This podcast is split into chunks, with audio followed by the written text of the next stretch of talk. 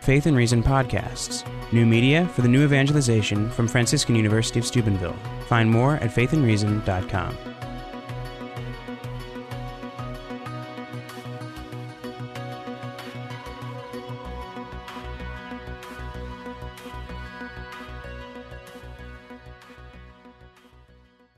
The Congregation for the Doctrine of the Faith is the highest um, magisterial organ after the Pope himself, well, and after an ecumenical council, of course. Um, uh, it has authority only if the Pope, you might say, ratifies what they, what they uh, promulgate. But they have a little think tank, and they tend to kind of kick into the, you know, the, the, the, the, the curveballs they send to the think tank, and they, the think tank sort of thinks them over. Hence, think tank. um, and um, some interesting documents come out of that. Um, and uh, one was uh, done on the diaconate. And there is a section or a chapter of that on the question of female diaconate. And it goes through the historical data for this. And uh, it points out that historical data is, is quite uneven. There's much more evidence, though still very limited, in the um, Greek church and less in the Latin church. So, meaning there the church which is influenced by the Greek language compared to one influenced by the Latin language. Um, or actually, I shouldn't even say Greek. I would say I should say more the Eastern Church, because probably the the, the, the kind of go, one of the go-to texts of interest is uh, a Syrian text um, called the Apostolic Constitutions, and I put in a little quote from the Apostolic Constitutions there. Um, which is um, the third from the bottom quote.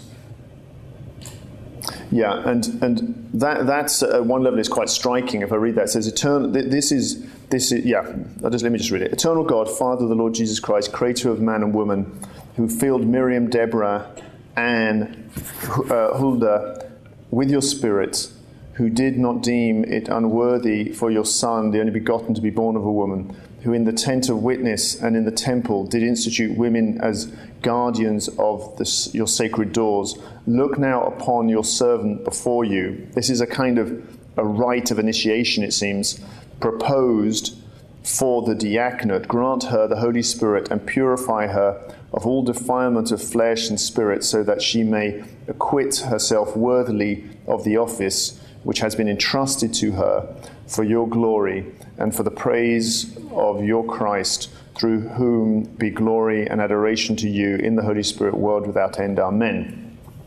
And this seems to be a rite, including the imposition of hands uh, for the institution of a female deacon. Now, uh, we also have a, um, uh, just above that uh, a canon from the Council of Chalcedon, obviously a, one of the very early councils, um, 5th century council.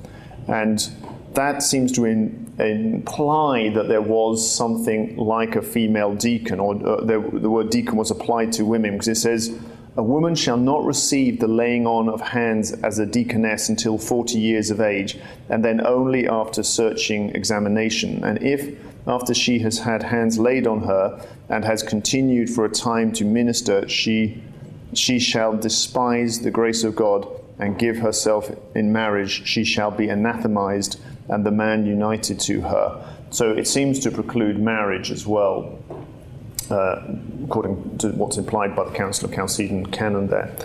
In the Western Church, there's no mention, it seems, of a deacon being applied to woman for the first 500 years, and then it's very, very uh, patchy. Sometimes the word deacon seems to be applied to a nun, and sometimes the word deacon seems to be applied to the wife of a man who is a deacon. Okay, the conclusion, at least the conclusion of the ITC, was this that um, there was the name deacon applied to women in the early church. It was very uneven. It died out fairly early on. And the speculation is this that it died out because the function which it took in the church waned. And that function seems to be particularly assisting the priest in full immersion baptism of female adults. Yeah? And uh, this is implied by the quote I put, second to bottom quote. This guy Epiphanius of Salamis. He says, There's certainly in the church the order of deaconess, but this does not exist to exercise the function of a priest, nor are they to have any undertakings committed to them, but for the decency of feminine sex at the time of baptism. So uh, the speculation is that perhaps as adult baptism became less common, then the need for having a woman to, to uh, assist the priest for the sake of modesty in full immersion baptisms also died out with it. Yeah, so I mean, it's partly speculative, but some texts like this kind of point us in that direction. What is important is that the ITC come to this conclusion that the way that deacon was applied to females was never equivalent to the way it was applied to males. So, though the word, same word might be used, perhaps with a feminine um, change to it, um, it didn't mean precisely the same thing. Uh, one thing is there's no evidence that they ever served at the altar or that they fulfilled a liturgical function. Whereas those two things seem to be dominant in how male deacons operated in the early church. So again, we have to slightly get away from this idea of the deacon being something who kind of does just purely administrative things. Um, there's lots of texts in the early church where priests and male deacons are uh, squabbling over who does different liturgical functions. And lots of statements r- reminding the deacon that he is not a priest. Uh, but this indicates that the male deacon was fundamentally operating in a liturgical situation and therefore was likely to tread on the toes of the priest.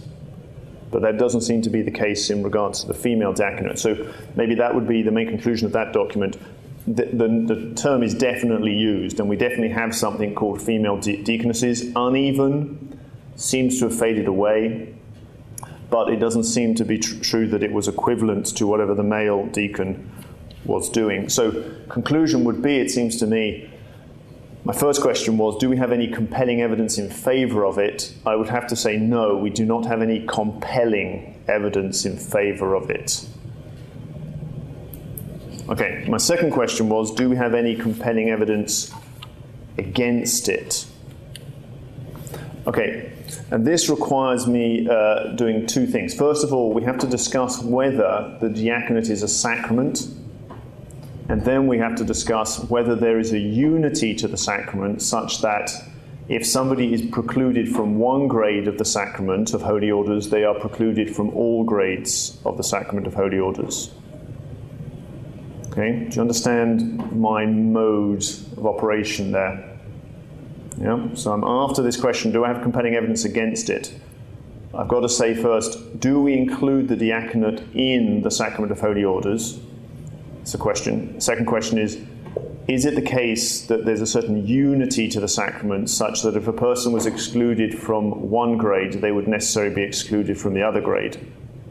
Okay, so the first question is, is the diaconate a sacrament. Now, that might seem a strange question, but um, it's actually, a, it was for, for uh, seems to me that theological tradition is not, is not in unanimity on that. There's quite a lot of texts from, you know, well-respected theologians through the history of the church who didn't consider the diaconate a sacrament.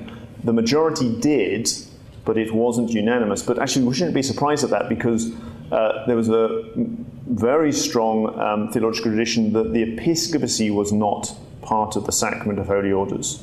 St. Thomas didn't think it was part of the sacrament of holy orders. Uh, the reason being is in the episcopacy, uh, it wasn't clear, at least to St. Thomas, that it added any sacramental power. It added jurisdiction, which the priest didn't have, but that is power over the mystical body not power over, sorry, that's power over the, um, yeah, mystical body, not power over the Eucharistic body.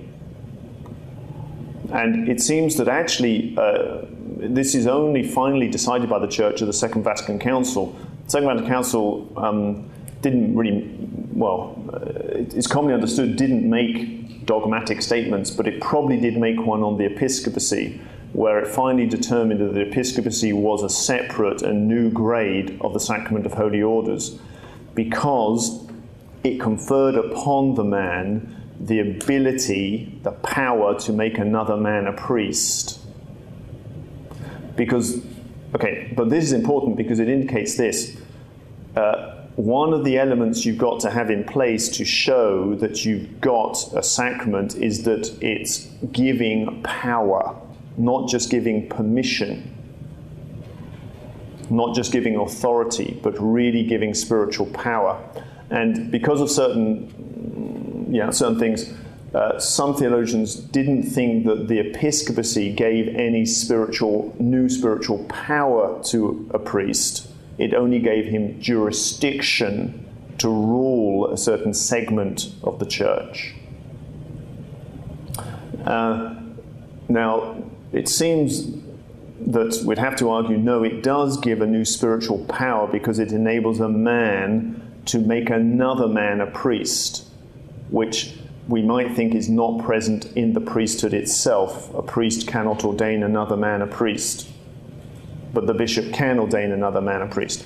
However, we do have tricky situations that there was permission given by Holy Fa- several Holy Fathers in the Middle Ages for priests to ordain priests.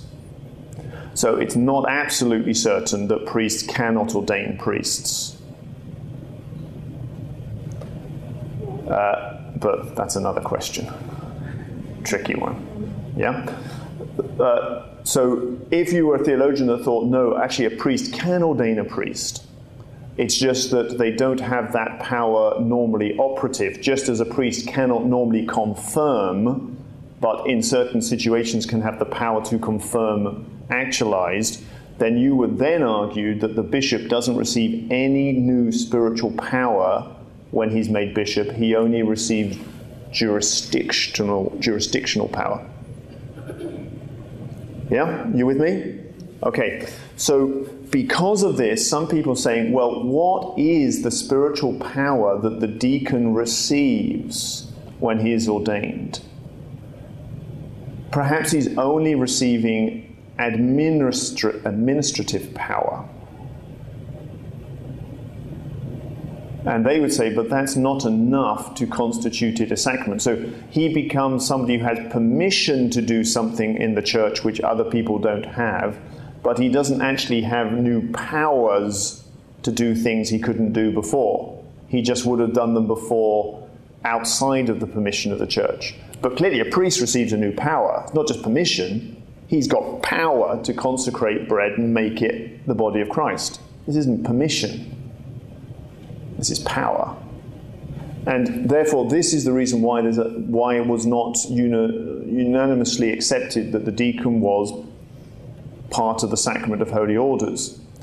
And uh, what I would have to say is this I don't think it's ever been dogmatically defined to such a degree that somebody couldn't mount a plausible argument against it. What we see in Lumen Gentium, Second Vatican Council, and what we see in the canon law is an implicit acceptance that it is part of. No, so I have to, I have to correct myself there.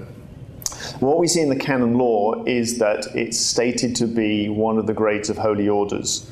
And you can see that if you uh, read 1008 at the top of the page. So the canon law accepts it clearly to be one of the grades of holy orders.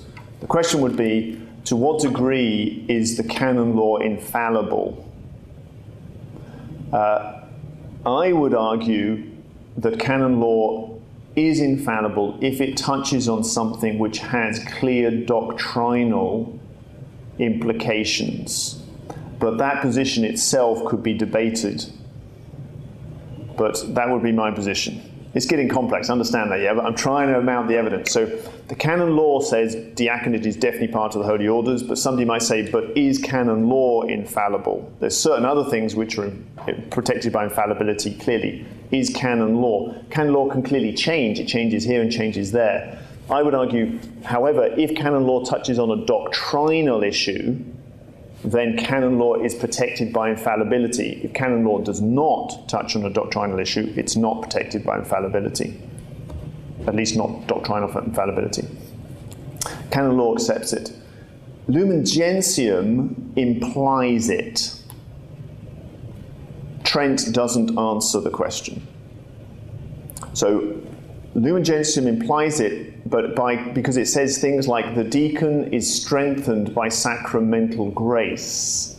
Now, the original draft set called the diaconate sacramental ordination, but it was changed to a much sort of more nuanced is strengthened by sacramental grace. And the doctrinal commission for that document said the reason they made the change was because they didn't want those who opposed the position of the diaconate as sacramental, part of the grade of holy orders, to feel condemned by the statement. Yeah? So, how do we interpret that? yeah? Um, so, I suppose I would conclude something like this. Um, it's a solid position to hold that the diaconate is truly defined as a grade of holy orders but it would be really nice to get a more clear doctrinal statement from the church on it to be certain. Yeah? Hence, were the church to reform that position, I don't think it's going to. Uh, for me, it wouldn't cause a crisis that, you know, it's defined it here and now it's changed it. Yeah? But it seems a strong position without utter certainty to it, in my opinion. Okay, so that was all about whether the diaconate is really part of the sacrament of holy orders. Let's assume it is, for sake of argument, yeah? Okay, now we have the question about the unity of the sacrament, because it comes like this. Well, somebody could argue, okay, it's part of the sacrament of holy orders, but perhaps it's possible to, as it were, for a woman to receive one element of holy orders, but not the other elements of holy orders. So we still have a question before us, even if we're going to take the diaconate as definitely part of holy orders. Yeah? How do we go here? Well, at first, we have to make an admission. It is true that there is a distinction between the diaconate and the priesthood on the one side, priesthood and episcopacy on the other side. The priesthood the person who's a priest and the person who's a bishop clearly act in persona Christi in a unique way which is not true of the deacon. They act in persona Christi to such a degree that they are able to confect the Eucharist and absolve from sin. And we also have to admit that the theological argument which the church has given in recent years, at least in, in the papal magisterium of John Paul II, um, to support the reservation of the priesthood to men alone is this idea that they act in persona Christi, the bridegroom. The clearest statements of that are in Pastores Dabo Vobis, his apostolic exhortation on the priesthood.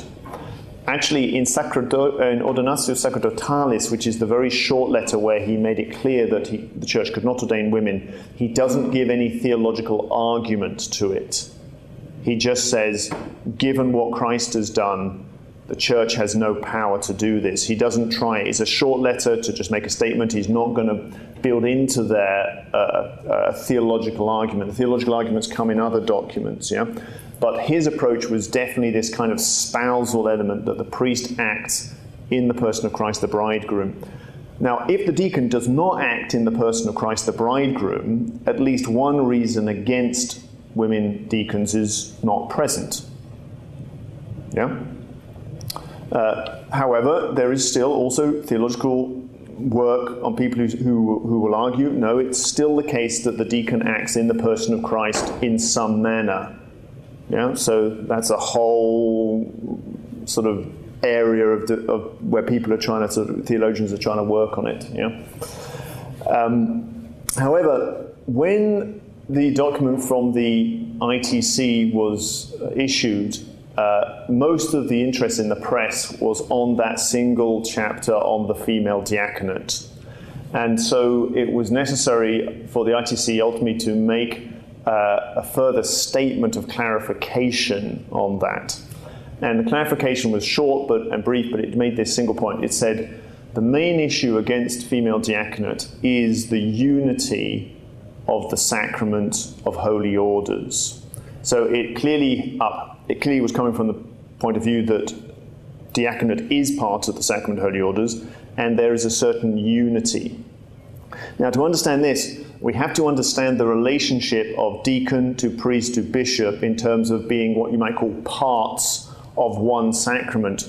The only an analogy in the sacramental order we have is the, that of marriage. Marriage as a sacrament is constituted in consent, but it is perfected in consummation. Yeah. All the other sacraments are kind of binary in the sense of they just happen or they don't happen. There's not sort of grades of perfection in them. Uh, but even the marriage thing there is, is a little bit weaker, but there is a certain sense there that you are actually married. You have a sacramental marriage if you're both baptized by consent, but it's not made completely indissoluble into a consummation. It can still be dissolved by petrine privilege that indicates that the consummation, the act of consummation, brings about some new perfection of the sacrament. In holy orders, we have a similar reality. We have different grades of perfection. Now, therefore, we should understand it in this way. Um, I wish I had a little diagram here. I can't, so I'm going to have to, uh, have to appeal to your visual faculties, your inner visual faculties here it might be possible to think of the three grades as like sort of um, three. Um, think of a circle, and then you divide it into three parts. Yeah?